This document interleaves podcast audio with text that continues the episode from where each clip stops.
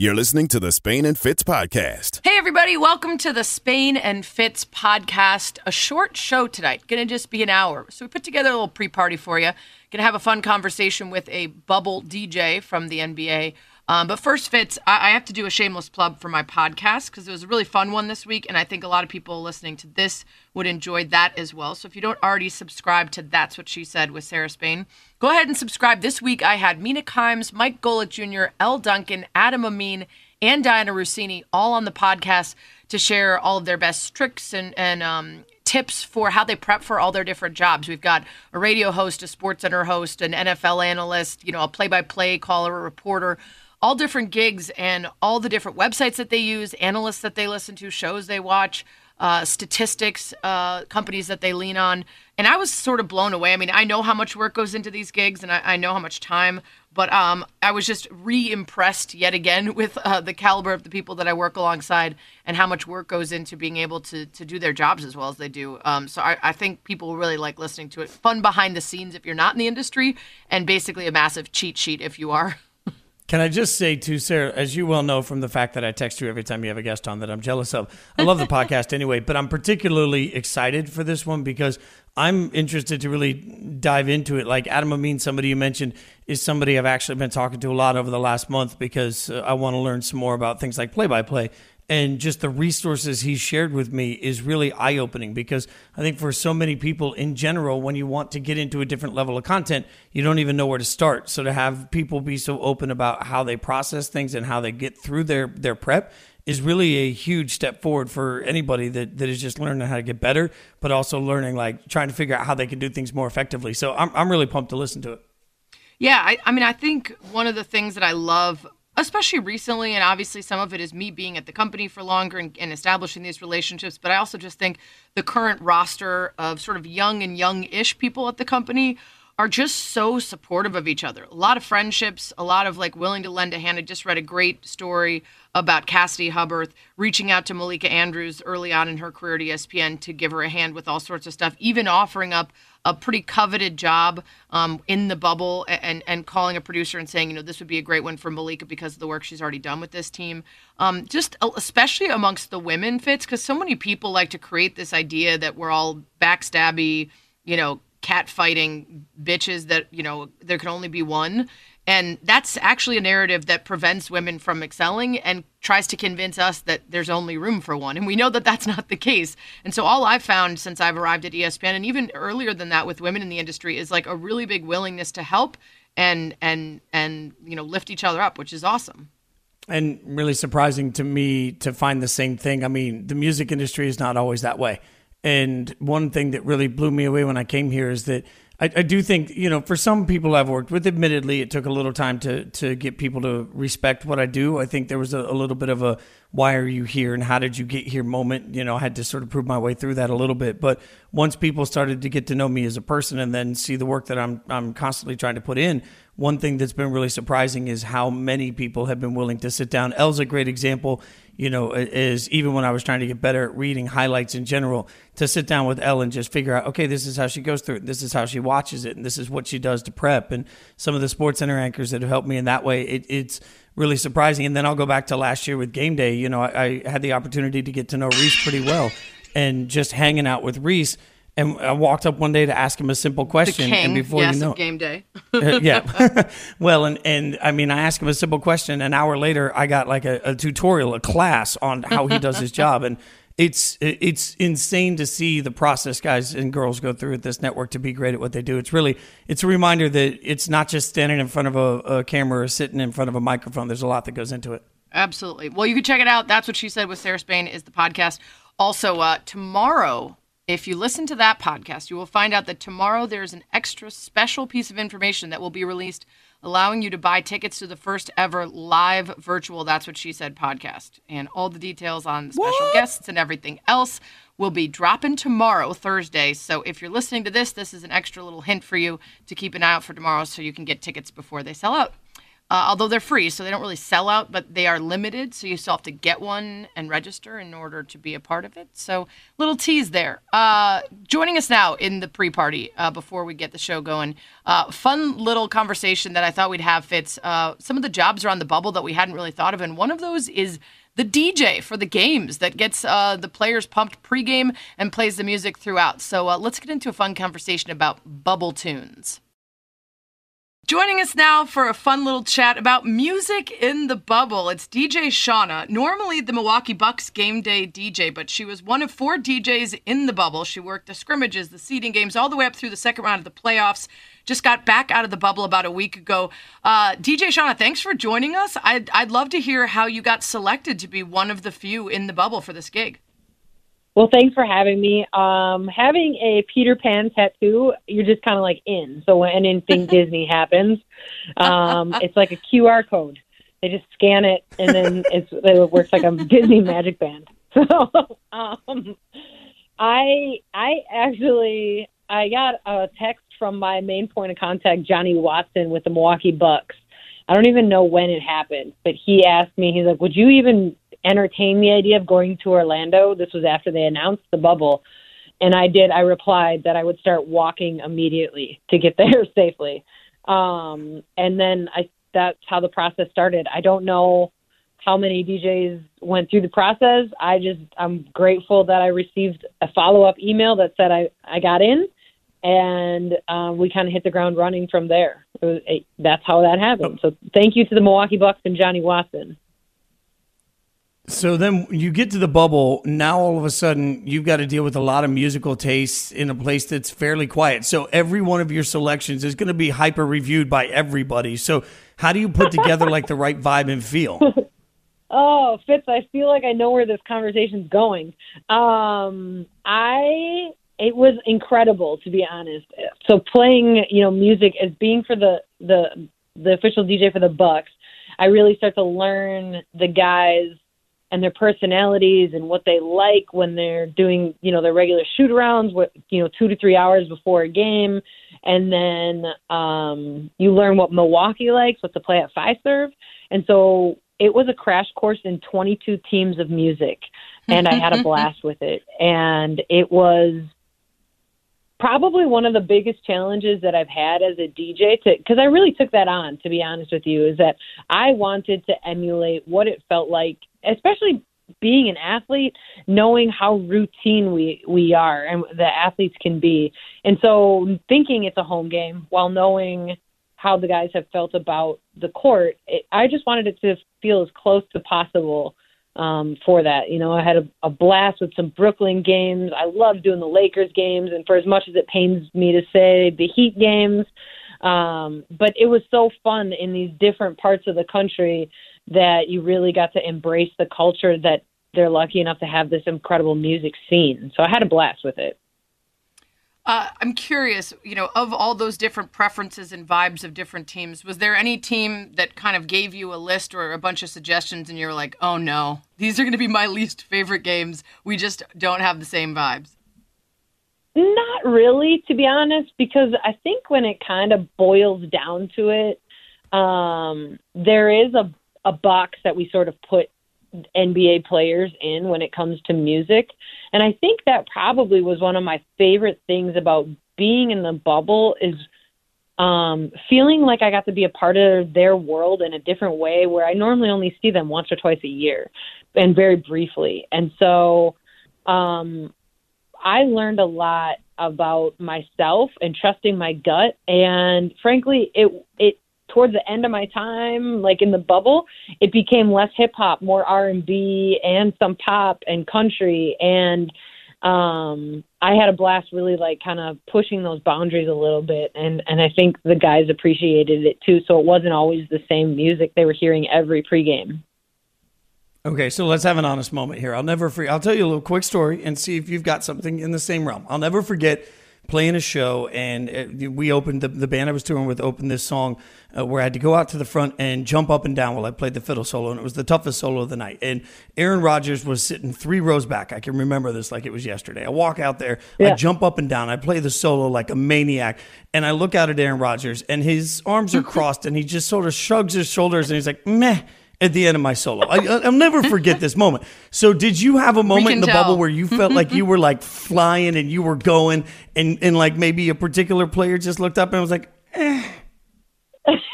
yeah, I'm sorry, Aaron wasn't feeling that, man. I promise you, I would jump up and down with you. Anytime that I have a stage, you, you are welcome to bring your fiddle um, and jump up and down with me. But you know, I am fortunate. Not that I know of. I didn't. I didn't get anything on headset or any like thumbs down from the court. Um, and so, unless somebody was being very kind, um, I don't think I got. I got that. I think. Um, I got. I got I'm lucky. so jealous right I, now. Um, sorry. I mean, I've had it in other moments of my career. I just for the two plus and change like months that I was in in the bubble, I don't think I had that. Um, there were sometimes questions on why I was playing what I was playing, but I don't think it came from the guys. Um, but it's it's it was always some somewhat like researched or passed along, and um, people were wondering why I was playing Sade for Lakers games, and it was the game LeBron's like video of him dancing and singing to "Smooth Operator" went viral, and um, I I played that and that we game. We could probably assume was, that LeBron made all the requests. I, I think that I think it's it's sort of like special attention given to players from coaches. Same goes with DJs. Like you know, if, if some guy that's uh, deep on the bench asks for something, it's going to go uh, slotted in under whatever LeBron and, and AD asked for. uh, we're talking to DJ Sean, a Milwaukee Bucks game day DJ, but also one of the four DJs that was in the bubble for all sorts of the games.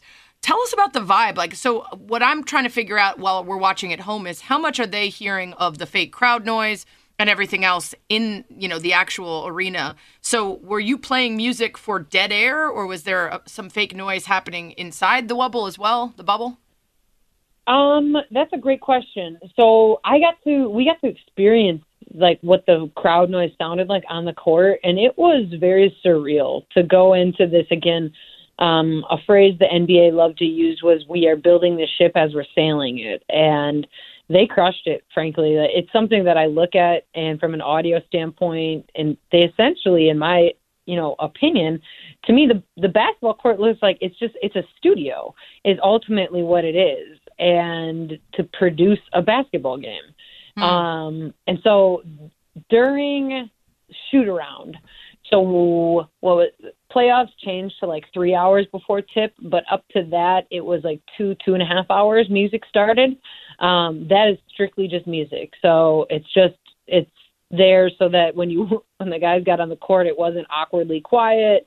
Um, you know, other people were there, frankly, you know, like friends and family, and then you have all the media and other personnel from the NBA and staff, and so it just as we know like music is such a part of our lives and it just it was filling the space. And um but then once the players ran out the home team um would do would run out of from the locker room essentially that's when the crowd noise would kick in Walk me through a little bit of your process as a DJ because, you know, I think one of the most interesting and difficult things for DJs is feeling a crowd and then knowing, you know, when to lull and when to blow up and what to yeah. do. So you're watching an NBA game and you're trying to not only get the guys hype, but also have the right tone. So, like, what's your process during the game for sort of matching the music to the moment? That's a great question, Fitz. And um, we got a lot of direction in those the seeding games kind of leading up. So as DJs, we kind of tried a little bit of everything because we didn't know what they would want to hear or if they would care, frankly, like during timeouts, because for three minutes and 15 seconds, they're in a timeout and there's no fans, there's no t shirt cannons, there's no entertainment on the court. Like you're just there. So some teams had preferences on the kind of music, other teams didn't didn't. Um, and so it was just kind of making note of that. And I like to think that I follow directions pretty well. And so I just, you know, if like I keep coming back to Miami because I did have a blast DJing their games before they played us in the in the playoffs, um, but and and and beat us so well. Um, but they they I got to play a lot of Latin music, and that was what they wanted during timeouts, and I had a blast with that just because it was a different sound. Um, and again, you know, like the Lakers and the Clippers were very West Coast. So I got to play a lot of Tupac, and it was just it, and Nipsey, obviously. And so it was just it was team preferences that were passed on that I just um, frankly read the emails and the notes and then followed directions. Fitz, I think we just learned that like fans of a team, DJs of a team also say we. Uh, unless, of course, DJ Shauna was out there getting worked by Jimmy Butler, which I don't think you were. Uh, but I, am impressed that you oh. managed not to just play fart noises for the Heat whenever they were taking the ball up the court when they were playing against your Milwaukee Bucks. Uh, this is fun uh, to hear about this. One last question for you: Did the non-basketball folks in the bubble get together and hang out outside of game times? I'm sure a lot of the players are kind of focused on hanging with each other or prepping for games, but you've got a lot of downtime between when you're working. Were there, you know, I don't know, poker games or hangouts at the pool, or what'd you do? Yeah, um, pool hangouts. There were some card games. Pickleball has become huge in the bubble. Okay. Um, I've never played before the bubble, and I just was uh, texting a friend, and he's actually playing pickleball right now. Um, and so there are numerous courts. Some people bought their own nets, and people are buying their own paddles. Uh, but it's it was it was kind of like summer camp like all over again. It was fun to like navigate this space that we were given the parameters of whatever you know coronado springs resort was. And you're like you can't go here but you can go here. And basically as long as you follow the rules do whatever you want. And so games and there's wiffle ball um and there's bikes there's fishing but it is it's it's entertaining because I met refs, I met a lot of media that I look up to. Like I got the chance to meet Rachel Nichols finally, who is the same last name with different spellings, and got to watch Malika Andrews. I met um like I got a Richard Jefferson came in the last couple of days that I was there. Like there's people that I, my paths would never cross with normally, and um it was it's a really cool opportunity in the bubble because I think I'm a feelings person, if you can't tell, Sarah, because I I like Justin Bieber. But um, I hold on. I'm going to hold on to that. And like I'm going to feel like when I see LeBron next season, like we have a connection. So that's awesome. we lived in the bubble together. yeah, that's really fun. Uh, well, I'm glad you made it out of the bubble, and I'm sure we'll have uh, some extra trash talk for all the guys you got to know when they come visit the Bucks uh, uh next season, whenever that is. Uh, thank you, DJ Shauna. Thank you. I appreciate you Thank both you so very much. And Fitz, if you ever have any more music questions, don't hesitate to shoot them my way. Now, with all the NBA talk that we know we have to get into tonight, uh, we've been having a blast getting some little, uh, getting some expertise over the course of the last few days on all things Major League Baseball. We're going to do that in a big, big way now by heading over to the Shell Pennzoil Performance Line, where we're joined by Oakland A's closer Liam Hendriks. Uh, Liam, thanks so much for the time, man. We really appreciate you joining us. And you know, let's start with the obvious. Congratulations, the A's win the division. So the real question is, in a COVID nineteen world, how do you celebrate a division win? uh, we, yeah, I mean it's uh, it's very muted compared to usual. I mean, there's no champagne bottles flowing. There's nothing like that happening. Um, we had a little bit of a uh, socially distanced get together after the game last night down at the hotel. There's an outdoor area where we are here in LA, and I I had a cup of coffee, stayed for a little bit, and then went up and, and prepared for today. But uh, yeah, the the division's now locked up. There's uh, now we can focus on the seeding and, and who we're going to play now. I wonder how baseball teams have, since the beginning of the season, when there were the issues with the Marlins and the Cardinals and a couple teams, really locked down and been able to compete without a bubble. Can you explain how it's been for your team specifically? Is it a bunch of guys just holding each other accountable? Is it very strict rules sent down from above? How how did it kind of get worked out to you to handle yourselves?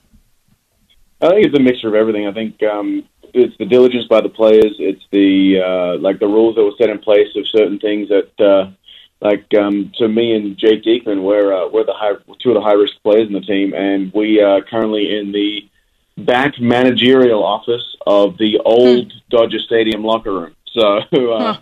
we're up in the we're up in the boondocks, and everyone else is in the uh, down further a little bit. But uh, that's what that's a lot that's happened to us in Texas. We were in the women's locker room that was around the corner in. Uh, in Houston, we're in the coaches' locker room. Like they've they've taken a good uh, a good chance to uh, kind of uh, put the high risk guys in certain areas where they, there's less traffic, there's less people walking through, and everything.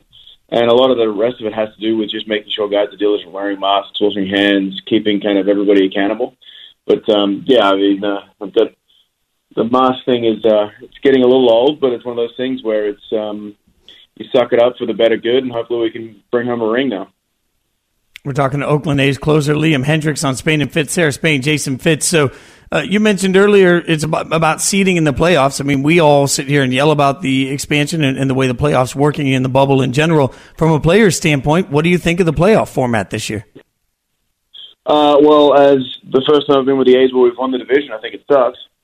But uh, this wasn't the year, guys. we still have to play the same amount of games as everybody else. But no, I think it's um, it's an interesting concept. I think it's uh, something that during a 60 game season is something that you can float around. But I mean, I I don't like the fact that there's going to be teams that have losing records making the playoffs. I think that just defeats the purpose of it. Um, and it it takes away, like realistically, it takes away from winning the division. I mean, there's no real clear cut advantage. I mean, it's we're still playing the second team in our division right now, as, as if, if the playoffs started today. So it's uh, it's not there's no real advantage to winning the division. I think that's one of the biggest things that's going to have to uh, to be changed if they want to adjust the the old playoff format. But um, look, any any chance for more games? I think the the one card wild card game, obviously from an A's point of view, is um, is a little archaic, mainly because we've lost two of them in a row. But that's just uh, it happens to be the way we the, like our mindset. Obviously, I'm a little biased towards it all, but I think it's it's something that is an interesting experiment this year. But I don't see it having over half the league being in the playoffs is a uh,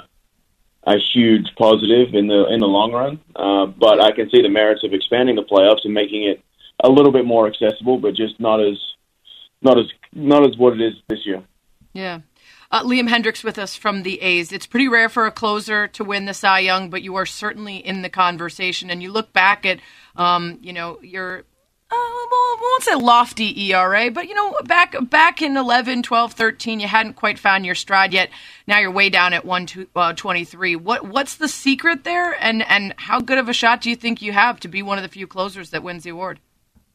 Uh, so back then I was a starting pitcher and I sucked. There's no sugarcoating it. I was bad. Like I was lucky to have three parts, parts of three years or parts of four years as a starter, and that's it's uh, putting it lightly. But uh, ever since I went to the bullpen, I've kind of started getting into my niche a little bit, and then I got traded from the Blue Jays to the A's, and kind of was trying to find my way a little bit while trying to do too much, while not having enough kind of perspective on where I was at. Um, the last couple of years of like the the 2018 was the year that really humbled me and got me to the point where I am now. I think it was that one of those things where it's uh, take a couple steps back, take a few steps forward, and that was uh, that was something that was a, a needed, a necessary evil for me. Is going down to AAA, figuring out the fact that I need to get back to what I did, not what an organization wants me to do or anything like this. I need to do if I'm going to go out, I want to go out on my own terms, and that's what ended up happening. And Bob's your uncle, here we are. But um, I mean, I, I don't put my chances for the Cy Young here at all. I mean, I'm you're throwing that around. I'm not even the best reliever on this on this team currently. I mean, Come it's just uh, that's how strong our bullpen has been. I mean,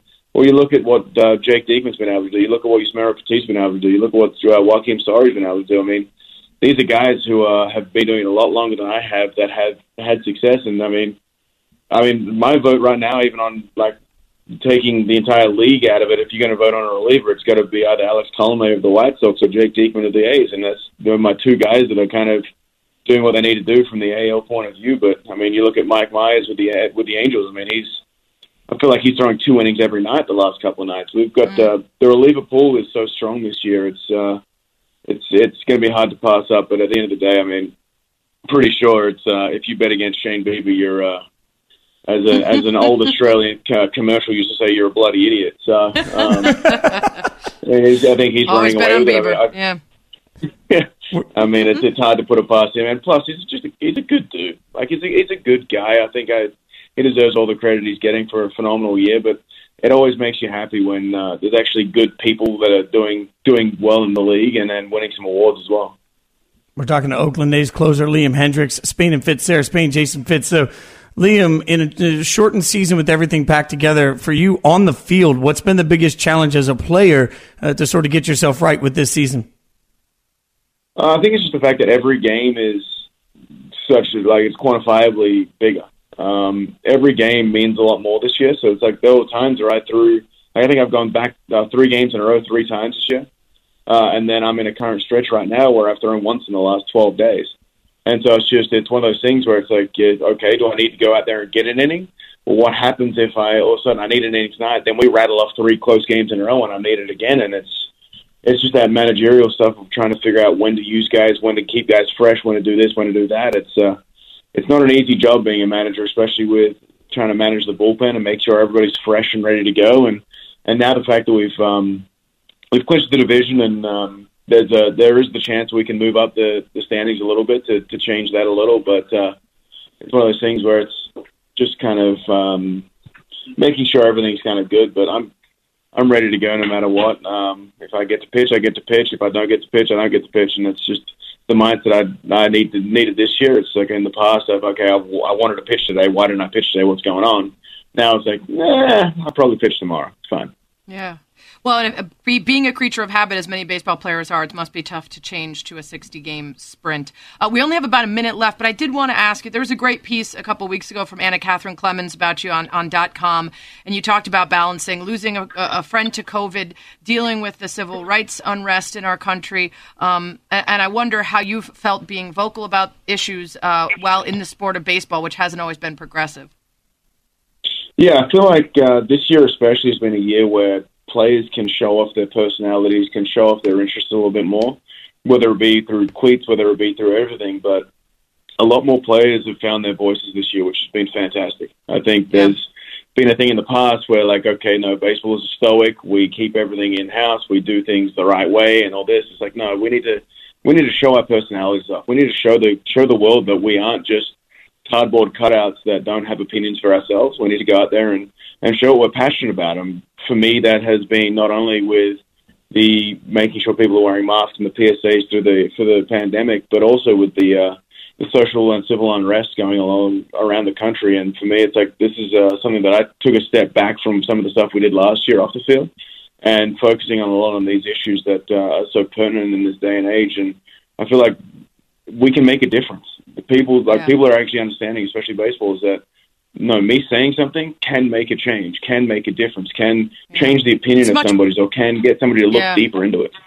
Well, it's much appreciated, and, and props to you and all the other baseball players for speaking out. Thanks so much for joining us. It's been great to catch up with you again. Uh, always a friend of the show, Liam.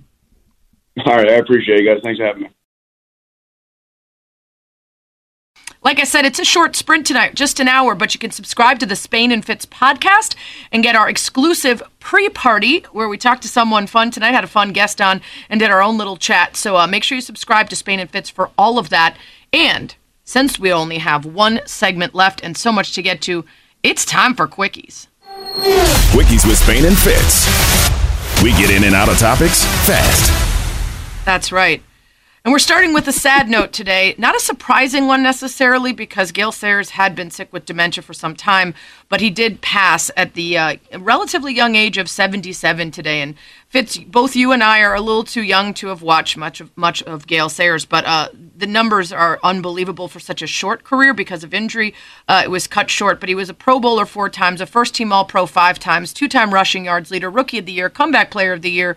He's in the College Hall of Fame. He's in the Pro Hall of Fame. He had six touchdowns in one game in his rookie season nine carries for 113 yards and four touchdowns, two catches for 89 yards and a touchdown, five kick returns for 134 yards and a touchdown, which is 21 yards per touch in the game. 21 yards per touch in the game. That's like when you get to the end of the week and you're like, well, I'm really trailing in fantasy. I just need five touchdowns from my guy and I'll win. And then they actually get it for you. Uh, just, just an unbelievable player who uh, did so much in such a short time, was the youngest ever inducted into the Hall of Fame. Uh, and Michael Wilbon had something to say about him today on SportsCenter. He was, uh, you mentioned electric. I mean, there's nobody like him. There, there's not been anybody like him, which is why if you talk to people of a certain age who are old enough to have seen Gale Sayers, they'll tell you, they'll say, I don't care how many games he played, you have to see him. And the wonders of YouTube, you can see him. Yeah. Go look him up, find him. Don't give me the, well, he played a long time ago. Yeah, don't don't do that because uh, Fitz, you go watch tape and you realize that guy was smooth. Well, and and it is beautiful to watch. The one thing that I would say is that even when you watch the tape on it, I don't know that you can get the full context for the era as well as you can from hearing the story. So I really appreciated today, not just Wilbon, but several of the people on ESPN that went down memory lane for Gale Sayers and what he meant to people watching him as a kid and, and what he meant to football fandom. I think it's a real statement to his legacy, and it's an important thing to honor on a day like today. And if you haven't yet, go watch the movie Brian's Song. You're going to cry a lot, but it's an incredible story of the friendship between Brian Piccolo and Gale Sayers and such an extraordinary kind of uh, tie that brought them together. Uh, very sad, but definitely worth watching. Uh, meanwhile, uh, we continue with our quickies, and this story that I saw today, right before we're taping HQ, I read the Adam Schefter tweet about Tyrod Taylor, and uh, my response was literally a jaw drop and a WTF we've heard some crazy stuff, and, and the first thing that popped in my mind was Luol Deng and the Bulls training staff, and, and how they mishandled a diagnosis with him that made him further uh, ill, and how that kind of soured the relationship between him and the team. But you wondered what was going on with Tyrod Taylor, and it was that the team doctor for the Chargers accidentally punctured his lung just before kickoff on Sunday, trying to give him a pain killing injection for a cracked rib. Now that's very football Fitz that you're like here's a here's something to let you go out there even though your ribs are cracked, uh, but more so just a, sort of an unbelievable twist of bad luck for a guy that's already missed out on a starting gig a couple times due to injury. Yeah, and I feel so terrible for Tyrod through this process, but it also is a little bit of a reminder of how committed they are to him. I mean, you think about the fact that they were going to give him a pain injection uh, with the plan with cracked ribs that he would still play rather than put Herbert in early on. And I, I understand that, but it also does explain a little bit of why they, even in the post game, were so adamant that Tyrod's still their starter. I mean, they obviously believe in him, and at some level, it's somebody within their organization's fault that he's not capable Absolutely. of playing. So there's a huge trickle down for him. Yeah, there's already sort of that saying you can't lose your starting job to injury, which has been disproved time and time again in sports. But especially when your own team doctor might be the reason that they were unable to compete, it would feel particularly cruel for him to lose out and not be given another shot because of, of a botched, uh, you know, attempt to to send him out there with an injury. I think he's considered week to week. Um, They've sort of told him as of right now not to play indefinitely. So it sounds like Herbert will get the run in, in the meantime, but that they are devoted to allowing him to step back into that position when he gets a chance. And rightfully so, Fitz. I, I you know, I know we were just talking in the break about how it sounds like uh, you're not able to sue as an NFL player if you accept medical care uh, per the CBA. I would imagine there still will be some discussion about what went wrong there and, and whether or not he feels comfortable being in the care of that particular doctor. Uh, how common is something like that? All of that stuff. It, it's not going to end here.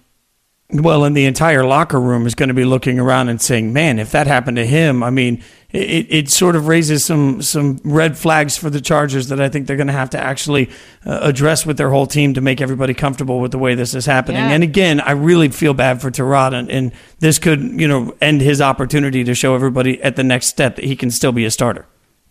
Really quick update uh, on we talked uh, to Mike Golic Sr. yesterday about COVID testing postponing the uh, Notre Dame game because of positives. Well, now we're finding out that Houston has yet another postponed game. Their t- their game with North Texas off due to coronavirus. Uh, this is, I believe, the fourth season opener they have attempted to have and been unable to play. Uh, Fitz, just real quick. I, I mean, I don't know how you're going to piece together whatever the remnants of a season are for so many of these different teams. And I think it's important because the SEC gets underway this weekend. And I know later in the week we'll talk a lot of college football, but this is something that every fan base needs to look at because just because games are, are scheduled to be played doesn't mean this is going so well so far for college football. Thanks for listening to the Spain and Fitz podcast. You can listen to the show weeknights at 7 Eastern on ESPN Radio and on the ESPN app.